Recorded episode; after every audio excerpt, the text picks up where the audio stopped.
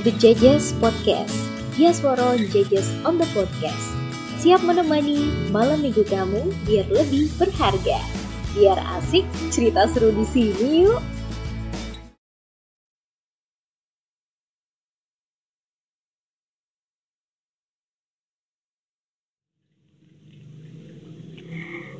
Hai, selamat malam minggu. Ketemu lagi di The Judges Podcast. Diasworo Judges on the Podcast. Edisi spesial, wis. Kalau ketemu sama The Judges Podcast pasti spesial ya. Iyalah spesial karena apa? Karena di malam minggu, setiap malam minggu. karena episodenya selalu tayang di malam minggu ya, di Saturday night. Nemenin malam minggu jomblo kamu Allah. ya pasti spesial buat kamu semua yang butuh butuh aku buat jadi teman malam minggu kamu asik Oke, okay, finally uh, setelah kemarin kita absen, kenapa sih absen? Uh, karena memang memang ya lagi syuting sana sini gitu kan. Cielah syuting apaan? karena memang banyak schedule dan juga deadline yang harus diselesaikan. Ya udahlah kita absen dahulu gitu kan. Hmm, tapi it's okay gitu kan karena memang banyak hal yang harus segera kita selesaikan gitu. Banyak kewajiban-kewajiban yang memang harus segera kita laksanakan biar hak hak kita terpenuhi. Halah ngomong apa ini ya? Oke untuk para pendengar dia suara jejes yang pasti uh, untuk episode podcast kali ini podcast The Jejes kali ini di tanggal 12 September 2020. Sebenarnya telat satu hari sih. Sebenarnya pengennya tuh kemarin bikinnya, postingnya tuh kemarin gitu. Karena uh, berarti banget dalam hidup aku seorang Widya Sworo gitu kan. Kenapa? Uh, ingin mengucapkan selamat Hari Radio Nasional untuk insan-insan radio dan semoga radio bisa tetap jaya di tengah-tengah uh, tergerusnya berbagai macam teknologi yang sangat luar biasa.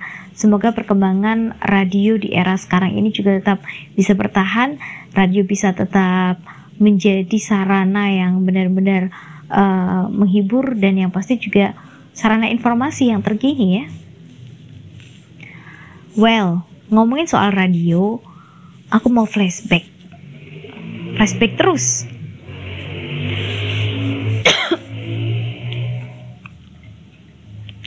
aku mau flashback, aku mau ngomongin tentang pertama kali tertarik sama dunia broadcasting.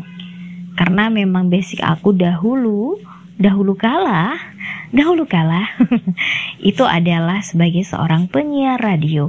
Kenapa bisa tertarik sebagai seorang penyiar radio ataupun juga bisa terjun di dunia radio? Sebenarnya memang dari waktu itu SMP dulu ya jadi waktu itu SMP uh, eh, SMP tuh udah udah aktif di berbagai kegiatan sekolah di organisasi kayak gitu. Terus juga karena memang ibu ibu aku adalah salah satu relawan di salah satu yayasan aku ikut yayasannya di kota Solo dan aku pernah ikut terus aku di situ karena memang kegiatannya juga tentang remaja aku ikut di situ pernah jadi narasumber di salah satu radio yang keren banget aku sebut di sini di radio PTPN Solo. Wih, radio swasta pertama kali di Solo Raya, Bro. Bisa masuk di situ waktu itu masih kelas 3 SMP. Uh, waktu itu apa ya temanya ya? Uh, lupa cuman yang pasti itu tentang remaja kayak gitu dan di situ benar-benar jadi narasumber. Hah siapa gue gitu jadi narasumber. Ah, hanya anak kecil yang ingusan dari Wonogiri terus tiba-tiba siaran. Jadi narasumber gitu kan itu udah jadi pengalaman yang luar biasa.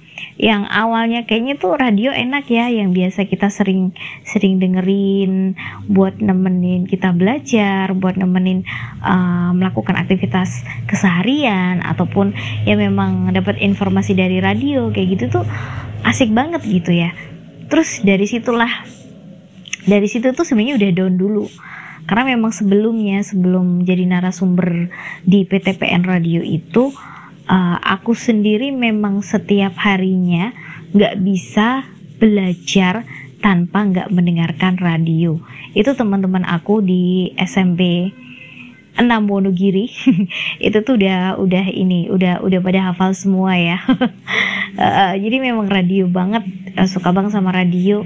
Pernah suatu ketika ditegur sama orang tua kenapa sih uh, apa namanya kok belajar sambil dengerin radio? gitu cuman ya kenapa? Karena memang kalau dengerin radio itu asik gitu kan. Kayak ada temennya terus dengerin lagu-lagu favorit gitu. Pernah ikutan kuis terus zaman dulu waktu SMP kan belum ada yang namanya handphone dan sebagainya. Masih masih yang model-model itu beli kartu atensi terus apa namanya uh, teleponnya masih ke wartel kayak gitu kan. Ya Allah gitu banget ya. Iya jadi kalau penyiar favoritnya siaran jam berapa pasti kita telepon. Ya Allah sebegitunya. Iya itu tuh udah udah yang seneng banget gitu. Terus ya udahlah. Di situ ada keinginan untuk uh, ibu bapak aku pengen dong jadi seorang penyiar radio. Wow jadi penyiar radio gimana rasanya ya? Waktu itu uh, orang tua sendiri tidak mendukung. Uh, dalam arti tidak mendukung adalah emang kamu bisa? Karena memang aku terkenalnya tuh seorang dia sore itu terkenalnya pendiam gitu kan. Pendiam gak cerewet. Padahal kalau dilihat kalau dilihat bukan dilihat ya didengar ya. Kalau didengar itu seorang penyiar pastinya harus cerewet kayak gitu. Ya udah sih kita cobain aja. Nah waktu itu di salah satu radio swasta juga di kota Wonogiri hmm, membuka lowongan. Jadi waktu itu gini sebenarnya nggak terlalu suka sama radio itu nggak terlalu dengerin radio itu waktu itu gitu. Itu masih kelas 3 SMP akhir tapi ada temen yang waktu itu ceritanya tuh habis obade dari salah satu stadion gitu kan. Ya udah kita jalan kaki terus dia ngajakin mampir ke situ ngirim atensi. Ya udah kan ikutan kan ya udah. Terus di situ ditawarin gitu sama BSO-nya gitu. Ada yang mau jadi DJ remaja nggak nih? Ada yang mau jadi penyiar nggak nih? Penyiar remaja penyiar yang masih sekolah-sekolah gitu. Ya udah sih. Dari situ aku memberanikan diri ya. Bukan memantaskan diri ya. Aku memberanikan diri untuk uh, mencoba. Kenapa enggak? Ya udah yuk dicoba aja gitu. Ya udahlah.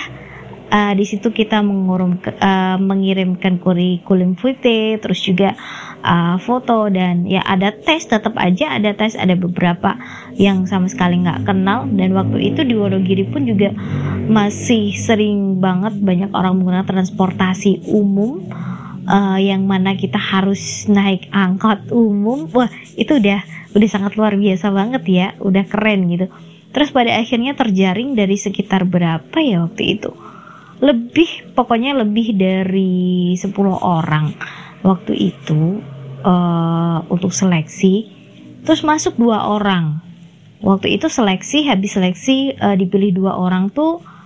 Yang satu dia masuk di SMA Wuryantoro kalau nggak salah namanya Diana ya. Terus yang satu saya masuk di SMA Negeri 2 Wonogiri. Deket dong waktu itu. Ya udah. Karena memang deket terus juga memang ada keluarga dari ibu yang rumahnya di sekitar situ. Why not? Gitu kan. Kita cobain gitu kan. Daripada uh, kita pulang sekolah gak ada kegiatan kita mengisi dengan kegiatan yang positif. Jadi aku training di radio GIS itu tuh uh, aku juga mos di SMA Negeri 2 Wonogiri. Jadi bener-bener yang harus membagi waktu belajar gimana. Uh, waktu itu tuh pengajarnya si uh, kakak-kakak aku di stasiun itu itu benar-benar yang sangat luar biasa disiplin. Pernah yang sampai suatu ketika tuh benar-benar down karena memang kalau mos itu kan banyak kegiatan ya waktu zaman aku zaman tahun 90-an pada ngerasain kan gitu kan. Apalagi di SMA 2 kan ya. Cuman ya gimana sih? Dinikmatin aja. Tapi pernah suatu ketika yang bener-bener mau menginjakan kaki ke studio mau siaran tuh rasanya tuh kayak aduh males banget gitu. Oh, aduh males banget. Kenapa? Malesnya tuh bukan karena nggak seneng seneng apa ya eh, nggak uh, seneng siaran gitu tuh bukan. Cuman kadang tuh uh, ada sisi di mana seniornya galak-galak waktu itu gitu kan. Kayak gitu pernah lah ngalamin itu. Ya udah di situ bertahan uh, di radio situ aku bertahan sampai tiga tahun sampai kelas 3 SMA dan pada akhirnya mau menginjak ke uh, ujian nasional SMA aku resign. Dan memang dari BSO-nya tuh sebenarnya baik uh, istilahnya pengen akunya tetap di situ nanti setelah SMA cuma waktu itu aku memilih jalan yang lain jalan liane gitu ya. Jalan yang lain karena memang uh, sudah punya pengalaman di stasiun radio siaran siarannya waktu itu belajar dangdut belajar produksi sedikit-sedikit. Terus juga yang pasti sih bawain acara anak muda. Bawain. Yang pasti sih acaranya adalah bawain acara anak muda. Anak-anak gahul gitu deh. Ya bahasanya kayak gitu deh. Tapi uh, dari situlah aku tuh bisa bisa bisa dikenal banyak orang. Dari oh itu tuh penyiar penyiar penyiar radio gis gitu kan. Terus bisa jadi MC wes MC MC acara sekolahan sendiri. Wah di mana itu udah bergengsi banget karena waktu itu baru kelas 2 SMA udah megang mic di depan orang banyak dari kelas 1 sampai kelas 3 mana kita nggak kenal cuman akunya juga termasuk masuk di OSIS juga. Jadi masuk di OSIS organisasi uh, siswa intra sekolah itu itu tuh juga karena gara-gara siaran. Semuanya gara-gara siaran. Banyak sisi positifnya ya. Ya udah uh, kayaknya cerita tentang radio yang satu udah ya. Itu sudah berjalan tiga tahun. And then aku masuk ke salah satu radio. Aku sebut juga Radio Gajah Mungkur. Weh, Radio Gajah Mungkur, yap uh, di situ pusering kabudayaan Jawi. Di situ saya juga ditawarin gitu. Jadi kan memang memang uh, yang mengelola adalah dia nyari karena memang waktu itu domisili di Ngadirojo kayak gitu kan pasti dicari katanya ada penyiar yang mana sih gitu ya udah saya dicari terus dites ada beberapa orang dengan senior senior aku masih paling muda di situ kan dan e, bertahanlah berapa orang waktu itu tapi di situ susahnya adalah kamu harus siaran menggunakan bahasa Jawa. Mau itu lagu pop Indonesia, mau lagu dangdut, mau lagu Jawa langgang, kamu harus bisa siaran menggunakan bahasa Jawa. Hah, mana saya bisa, Pak? Dah di situ. Itu rasanya benar-benar yang kayak tertampar gitu kan. tertampar berbalik 360 derajat dari yang siaran pop anak gaul terus tiba-tiba harus siaran pakai bahasa Jawa. Hah? Terus pendengarnya kalau telepon lama-lama banget. Aduh. Ya kan? Jadi uh, di situ ada dua acara yang benar-benar bintang karena memang penyiarnya penyiar bintang. Uh, saya ingin menyapa Bapak Tolik Sunarto. Waktu itu yang mengajari saya. Tapi beliau lucu mengajarinya tuh bukan yang di belakang layar kita harus begini nggak. Langsung diajakin duet jeder diajakin duet ketemu sama pendengar-pendengar yang luar biasa cerewetnya kritisnya yang kadang teleponnya sampai 15 menit 20 menit bro. Hah, di situ kalau saya nggak bisa yang namanya mutus ataupun nimbrung di tengah-tengah percakapan itu rasanya kayak mati suri kayak dianggap patung. Itu udah pengalaman luar biasa. Cuman dari situlah aku bisa belajar yang namanya istilah-istilah kata-kata bahasa Jawa tuh apa aja sih. Ya kita belajar dari situ. Jadi belajar dari bener-bener yang action dulu gitu. Action sambil belajar.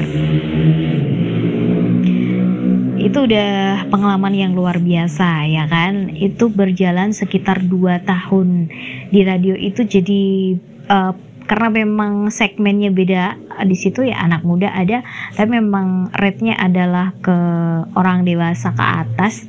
Jadi memang di situ paling di anak emas kan ya. Uh, kalau penyiar radio gitu kan uh, ini pasti di, kalau ada pendengar pasti dibawain makanan apa aja, minuman apa aja. Aduh, pokoknya apa ya serba-serba dimanja. Memang berasa selebgram. Kok selebgram? Memang berasa artis gitu kan. Abis di belakang radio, di belakang mic maksud saya. Itu itu bertahan selama 2 tahun. Bisa belajar, bisa itu uh, pokoknya luar biasa deh uh, banyak pengalaman-pengalaman yang sangat-sangat luar biasa dari siaran radio. Tapi itu belum cukup, bro. Setelah sempat beberapa kali kerja, kerja di lain selain di dunia peradioan, chef radioan, broadcasting maksud maksud aku uh, itu tuh aku juga ditawarin temen waktu itu di tahun berapa ya tahun 2010 tahun 2010 aku ditawarin untuk masuk ke radio streaming. Apa sih radio streaming? Di tahun 2010 sudah ada radio streaming.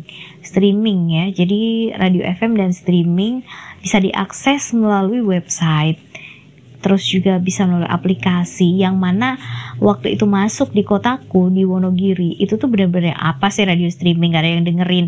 Padahal pendengarnya adalah orang-orang perantauan nembaknya orang-orang perantauan dan rata-rata pekerja yang uh, memang mereka sudah mapan maaf ya uh, bukan kita merendahkan, tidak bermaksud merendahkan pekerjaan yang lain, tapi memang rata-rata yang mendengarkan streaming waktu itu tidak hanya sekedar uh, ini apa namanya penjual bakso mungkin, uh, ibu rumah tangga mungkin nggak cuman sekedar seperti itu gitu. Jadi rata-rata memang orang-orang yang penting malahan yang memang rata-rata mereka di kantor. Dari situ kita punya banyak link, punya banyak relasi, kolega lah bisa dibilang. Dan dari situ juga banyak hal karena memang bos saya sangat luar biasa ya e, ngasih banyak kesempatan untuk menjadi seorang reporter, menjadi seorang jurnalis, liputan ke sana ke sini, e, wawancara dengan orang-orang penting, bahkan saya pernah e, wawancara dengan seorang Pak Hashim Joyo Hadi Kusumo. Uh, pokoknya itu pengalamannya sangat-sangat luar biasa. Di situ benar-benar yang aku bertahan sampai berapa tahun? Sekitar tujuh tahun atau 8 tahun ya. Sekitar itulah itu radio terlama di mana aku bekerja di situ. Di situ nyaman banget terus uh, bosnya tuh benar-benar nggak ada nggak ada ini ya sekat antara bos dan juga anak buah. Teman-teman satu tim juga walaupun uh, setelah empat tahun tiga tahun mereka resign dengan alasan pribadi kayak gitu tuh dapat teman baru gitu tuh bener-bener yang kekeluargaannya tuh bagus banget gitu. Sampai sayang banget gitu. Sampai sayang ketika aku harus memutuskan resign dari radio radio streamingku. Itu tuh bener-bener yang uh, bener-bener sangat-sangat sayang. Radio gegeling namanya. Itu yang cukup membesarkan nama saya juga. Karena mungkin orang-orang tahu seperti itu. Tapi selain itu uh, selain siaran di tadi di radio Gis, radio Gajah Mungkur, ada radio streaming pertama di Wonogiri Radio Gigiling. Uh, saya juga pernah ditawarin untuk masuk ke radio milik Pemkap Wonogiri. Ya udah deh masukin aja karena waktu itu pernah ikutan yang namanya lomba apa ya? Lomba host gitu kan, lomba MC kayak gitu MC acara terus aku jadi juara pertama di situ. Tapi waktu itu aku masih jadi penyiarnya di Radio Gegeli. Di situ ditawarin, ditawarin kan masuk masuk ke ke RSPD aja gitu. Oh, nanti kena ikatan dinas. Uh, seneng sih waktu itu tuh jadi gini. Kalau ikatan dinas seneng ya pakai seragam keren cuy gitu kan. Cuman kita mikirnya gini, ketika saya masuk ke dinasan, berarti saya tidak bisa untuk mengeksplor diri saya lebih gitu. Kalau itu itu pemikiran saya waktu itu, bodohnya saya waktu itu mungkin. Tapi di sisi lain ketika saya mempertahankan radio saya saat itu, saya bisa punya kesempatan yang luar biasa. Bahkan setiap akhir minggu, weekend, setiap weekend tuh pasti ada yang job MC. MC uh, itu tuh MC yang benar-benar yang ada yang kampung-kampung, ada yang uh, tingkatannya juga udah lebih besar misalnya di alun-alun Wonogiri kota atau yang lain semuanya udah pernah saya libas udah pernah saya lakukan gitu kan. MC yang bentuk apa tuh udah pernah semuanya gitu. Itu juga karena proses karena memang passion karena memang cinta sama radio cinta sama siaran sebegitunya gitu kan. Itu benar-benar yang sangat-sangat luar biasa. Kalau dibilang kangen sama radio ya pasti kangen dan anehnya uh, dua hari yang lalu saya mendapatkan WhatsApp juga dari sal salah seorang senior waktu SMA kakak kakak kakak kelas ya waktu itu. Cuma kalau senior di peradioan kayaknya enggak juga sih. Karena memang masuknya radio duluan aku walaupun dia kakak kelas gitu. Dan di situ dia menawari juga masuk ke sebuah radio dengan dekat dengan kota Slogoimo di Jatisrono menawari pilih gaji yang berapa, minta berapa gitu. Cuman kenapa bukan bukan lagi aku nggak sayang nggak cinta atau nggak pengen siaran dan balik ke dunia radio nggak. Pasti seneng pasti kangen siaran dan sebagainya. Cuman dari tiga radio yang pernah aku bekerja di situ pernah siaran di situ rasa rasanya tuh ada tingkatannya sendiri gitu. Dari yang umum ada ada anak muda ada dangdut ada jawa dan sebagainya. Terus dengan rate yang uh, masyarakat umum tuh kayak apa and then ketemu yang agak-agak berbeda agak-agak berkualitas dari segi kemajuan teknologinya dari segmen pendengarnya juga udah berbeda itu tuh udah yang benar-benar uh, mewakili perkembangan radio saat itu gitu dan ketika aku mungkin ditawari saat ini melihat ada beberapa jadwal dan sebagainya, entah itu streaming ataupun cuman FM, uh, eh, untuk saya, saya rasa kalau hanya untuk sekedar mencari kesenangan, untuk apa namanya menyalurkan hobi, saya rasa saya bisa kok melakukannya dengan podcast, walaupun podcast dan siaran radio itu jelas berbeda, jelas berbeda ya teman-teman semuanya. Cuman kembali lagi uh, dunia radio adalah dunia yang sangat-sangat menyenangkan di mana kamu bisa berinteraksi dengan banyak orang, kamu bisa ketemu dengan berbagai macam karakter dan kamu juga nggak perlu bohong dalam arti kamu yang harus uh, apa ya orang bilang kalau di belakang layar tuh gak bisa di depan layar salah. Nanti nanti pasti aku bakal ngasih episode yang tentang di balik layar dan di depan layar ya pasti nanti nanti bakal ada sesinya. Cuman ya karena memang ini kita memperingati Hari Radio Nasional tanggal 11 September uh, aku ingin flashback masa-masa ketika aku masuk di radio siaran di radio kayak gitu.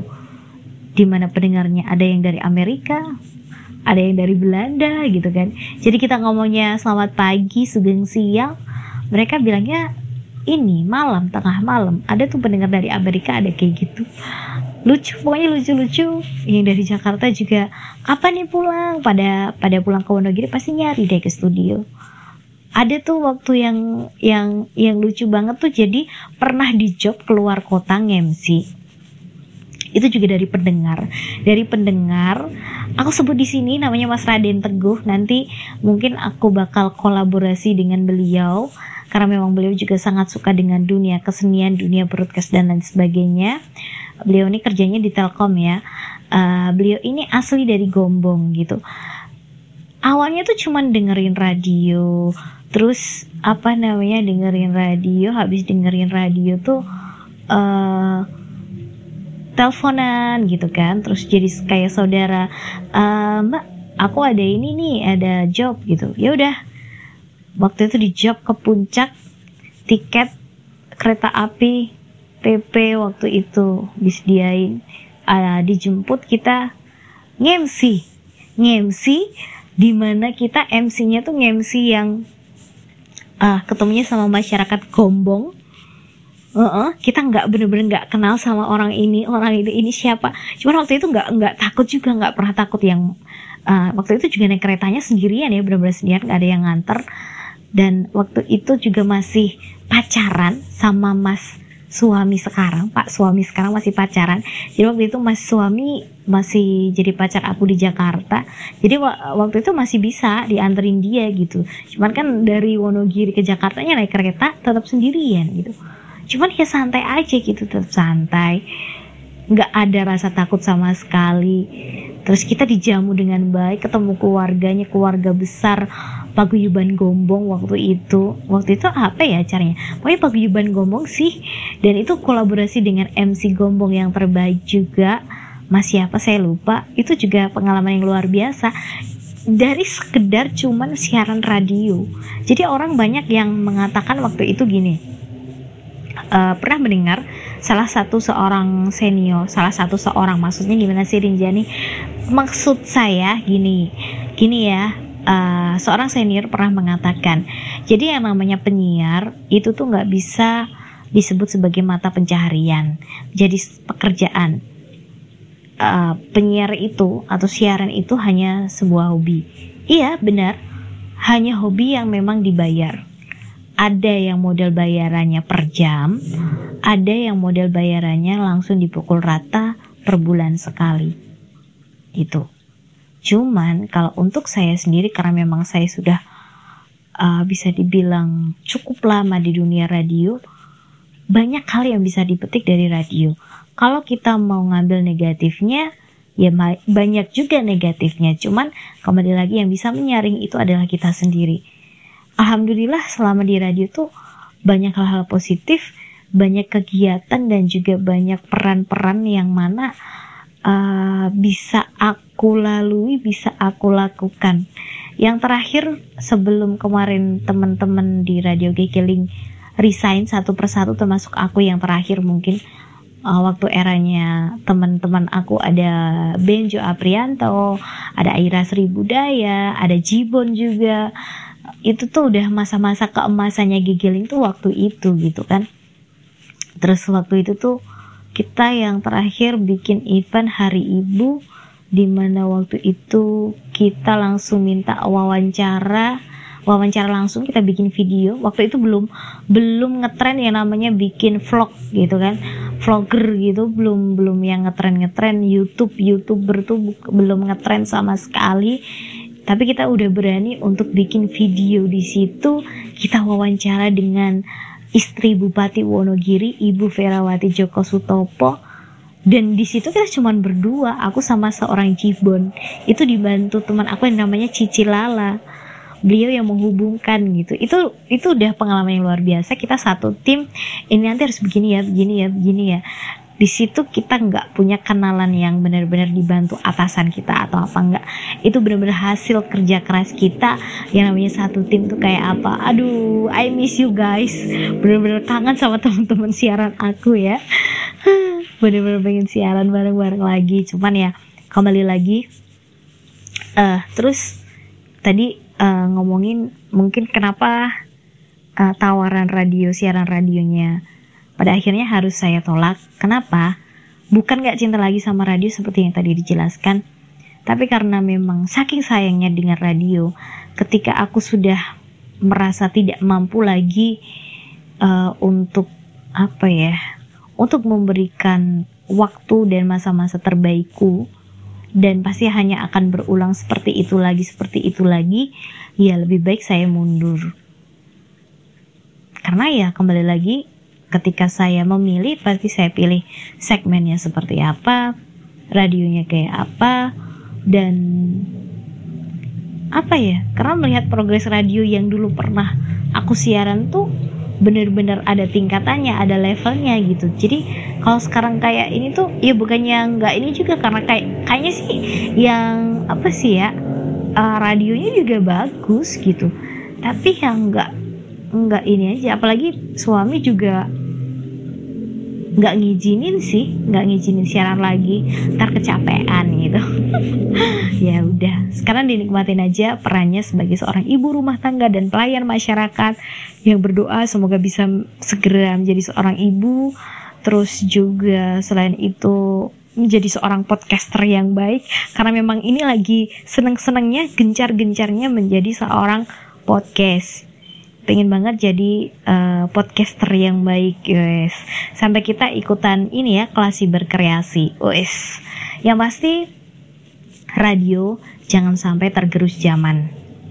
Karena radio itu benar-benar media informasi media hiburan yang tak lekang oleh zaman. Ingatlah waktu proklamasi kemerdekaan Republik Indonesia. Media informasi apa yang cepat menyebar selain media cetak ya ya radio disiarkan oleh siapa waktu itu. Itu tuh apa ya ada kesenangan sendiri ketika mungkin kenapa sih orang senang dengar radio? Ketika kita menyampaikan atensi kita request kita dibacain penyiar itu senangnya udah luar biasa. Apalagi lagu favorit kita di play di situ aduh ikutan kuis menang dapat hadiah aduh itu juga senangnya luar biasa. Aku sudah pernah melalui itu semua. Teman-temanku yang baik hati, ramah dan tidak sombong lah. Oke lah, uh, mungkin itu itu aja yang baru bisa aku bagikan dari cerita pertama kali masuk studio siaran tuh kayak apa di PTPN Radio karena memang ber AC terus dingin banget gitu kan. Penyiarnya keren-keren. Terus masuk ke Radio GIS penyiarnya baik-baik. Cuman ya disiplinnya sangat-sangat luar biasa. Masuk Radio GIS. Eh masuk radio GIS dulu baru masuk ke radio RGM terus masuk ke radio Gigiling radio streaming. Ditawarin RSPD ditawarin Jimbaran kali ini. Dan dua radio aku tolak. Untuk radio besar di Kabupaten Wonogiri yang pasti aku sudah pernah siaran di situ semua gitu ya. Uh, bangga kalau dibilang bangga bukan bangga yang bangga inilah aku siaran. Enggak bukan yang kayak gitu. Bangganya adalah ketika aku bertahan dengan passionku dengan tetap mempertahankan itu sampai gitu loh sampai dalam arti uh, tetap kok walaupun kamu dianggap sebelah mata sama orang-orang apa sih penyiar apa sih siaran dan sebagainya. Paling nggak saya bisa membahagiakan para pendengar saya. Paling nggak saya juga bisa senang. Saya juga bisa membahagiakan diri saya sendiri ketika saya bisa bertemu dengan uh, bertemu ataupun juga berkomunikasi dengan artis-artis yang sedang promo, ketemu sama teman-teman MD yang lainnya, music director yang lainnya dari kota-kota lain. Itu udah sangat-sangat luar biasa. Oke, okay, selamat Hari Radio Nasional. Semoga radio di Indonesia tetap bisa maju dan terus berkembang mengikuti zaman. Terima kasih sudah mendengarkan Dia Suara The Judges Podcast. Sampai ketemu lagi di malam minggu depan. Happy Saturday night. Thank you for your sharing and listening The Judges Podcast. Dia Suara Judges, Dia Suara Judges on the podcast. See you next week and have a nice weekend.